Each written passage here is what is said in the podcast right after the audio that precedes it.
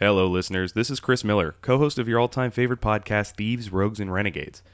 If you like what you hear and you want to lend your support, please go to patreon.com slash trrpod. And for as little as $1 a month, you can receive early access to new episodes as well as exclusive bonus content. That's right, it's a dollar. Come on, you have that much money right now in that weird little gap between your driver's seat and your center console. It's probably rattling around in the dryer right now. If you have a dog, there's a good chance that it has eaten that much change at least once in its life. So, for your beloved pet's sake, consider going to patreon.com slash trrpod and giving us that dollar instead. Your dog will thank you, and so will I. And now, on with the show.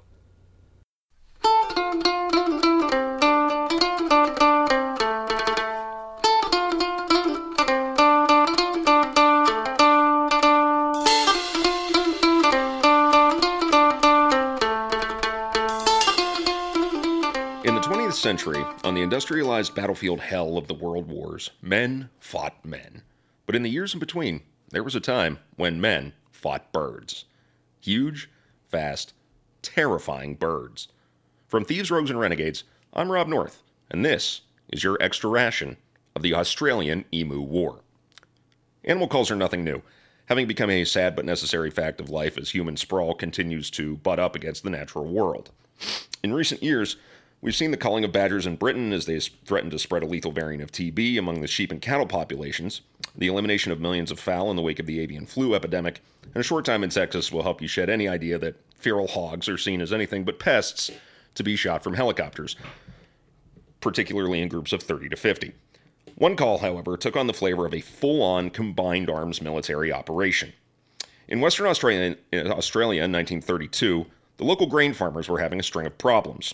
A poor rainy season had left the soil somewhat dry, and good growing areas were limited. While this wasn't yet a famine situation, it meant that the farmers were keen to protect what they had, particularly because the global economic fallout from the Great Depression had caused a sharp drop in wheat prices, and subsidies promised by the Australian government had failed to materialize. Then word came of another far more sinister threat the emu. If you're not familiar with what an emu looks like, then I suggest you do a Google image search, but avoid doing so in dark rooms or around small children.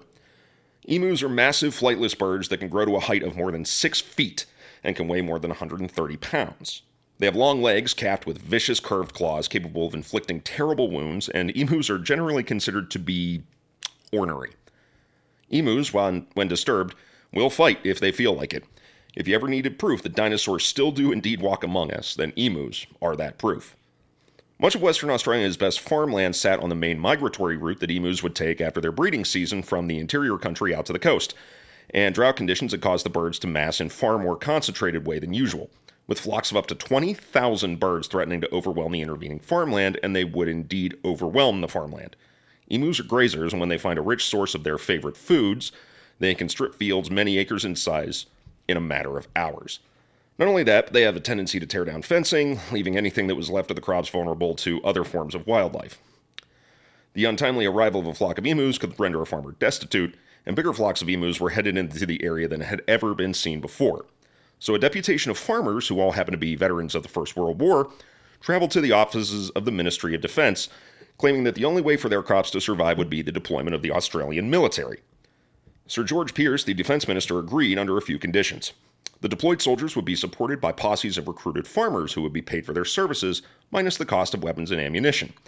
Also, the deployed soldiers would be fed and housed by the farmers, and finally, the government would be given free rein to film and document the operation. An initial operational goal of 20,000 dead emus was decided upon, hoping that this would be sufficient to break up the large flocks and diffuse the movement of the birds.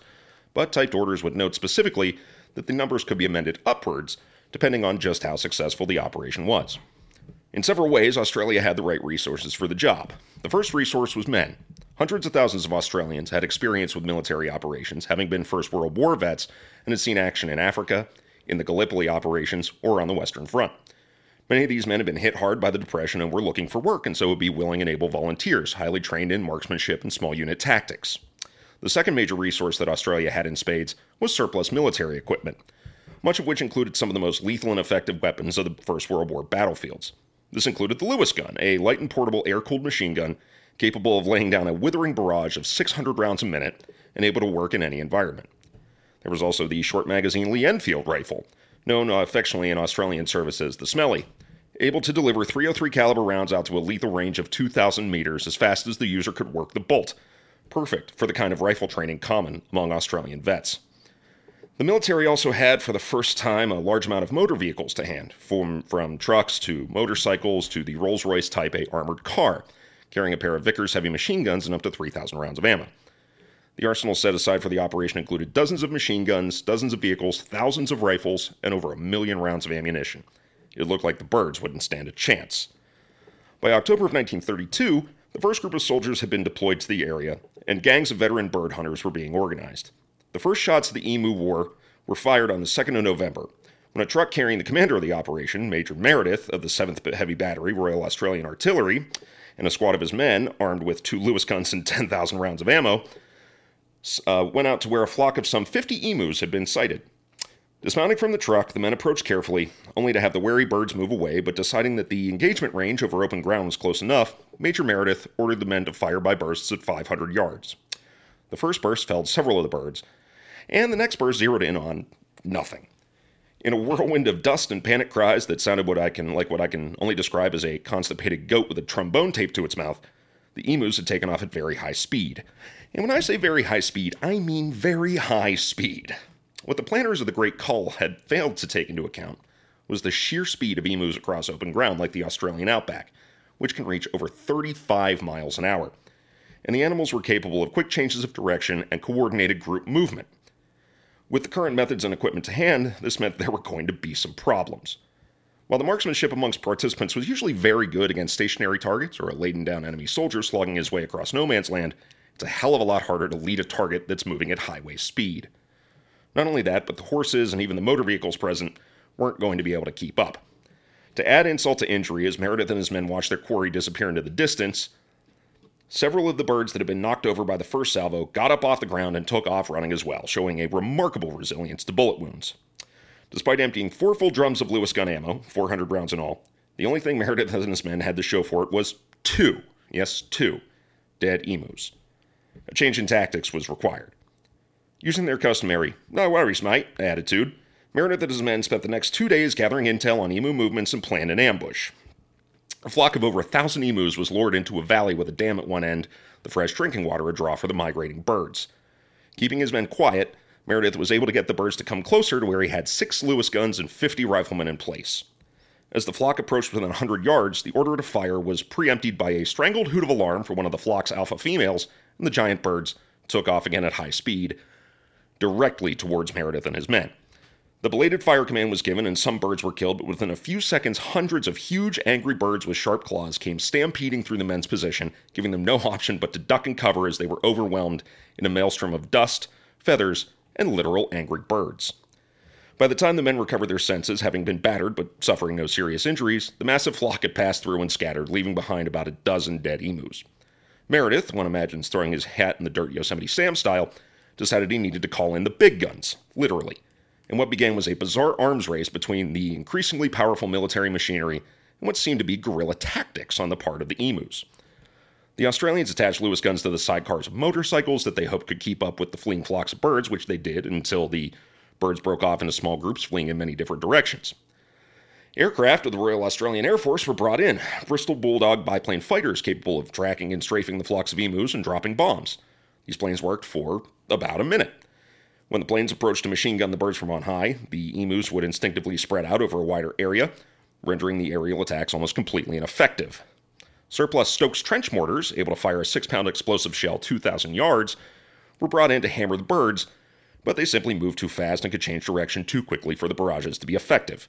Finally, Meredith brought in what was surely going to be his trump card a battery of 18 pounder field howitzers with a range of over six miles and able to land a barrage that would see swathes of birds disappear in fiery, feather laden death. Coordinating with a spotter plane to track the distant emus, on November 16th, the artillery battery received a fire mission on a flock about a thousand birds strong. This was going to be the death blow and the illustration of the power of 20th century combined arms warfare. With a barked order of fire, the howitzers roared, their payload arcing through the air towards the unknowing enemy. The shells landed on target to no other effect than a few puffs of dust, the alarmed birds taking off running at top speed. The battery had been issued with mislabeled dummy practice rounds, their explosive payloads removed and filled with inert concrete. Faced with a series of failures and mounting costs, the cast strapped Australian government, who signaled they were unwilling to supply further efforts, after some four weeks, called on Major Meredith to end the operation. The lowball original goal of 20,000 dead birds had drastically eluded the participants. Although Meredith's action report would give a number of 986 dead emus and 9,860 rounds expended, a ratio of exactly 10 bullets per emu, more impartial analyses estimated roughly 15,000 rounds and hundreds of pounds of bombs, mortar shells, and dummy howitzer rounds expended for about 450 dead birds, many of whom have been shot by farmers who weren't part of the effort, but whose kills were counted anyway. Meredith later wrote in his diary, quote, The machine gunner's dreams of point-blank fire into serried masses of emus were soon dissipated. The Emu Command had evidently ordered guerrilla tactics, and its unwieldy army soon split up into innumerable small units that made use of the military equipment uneconomic. The crestfallen field force therefore withdrew from the combat area after a month. If we had a, bullet, a military division with the bullet carrying capacity of these birds, it would face any army in the world. They can face machine guns with the invulnerability of tanks. End quote. In a strange final twist, this massive failure had actually managed to sort of do the job. The efforts of the men who were outrun, outsmarted, and in the case of Meredith's failed ambush, outfought by flocks of migrating emus actually managed through their failed attacks to cause the flocks of emus to spread out, lowering the concentration and causing the path to be wider, but with fewer birds in any given area. This meant that while most farmers had some issues with emus getting into their crops, almost no one had their fears of massed flocks picking their fields clean. Realized. Everybody lost a little bit, but no one lost everything. Through the 1930s, advances in exclusion fencing and the implementation of a civilian bounty system for killing emus helped to solve the problem of the migrating avian hordes, and regular calls stopped by the 1950s as their migratory paths changed and conservation efforts changed the public viewpoint, rendering the emu a protected species. And so ends the story of the Australian Emu War, which reminds us that while we may consider ourselves to have mastered nature, there are many ways in which nature proves us wrong, and sometimes Nature's method is big, angry, and covered in feathers. Thanks for listening to this Thieves, Rogues, and Renegades Extra Ration. I've been your host, Rob North. Please listen to all of our episodes wherever you get your podcasts.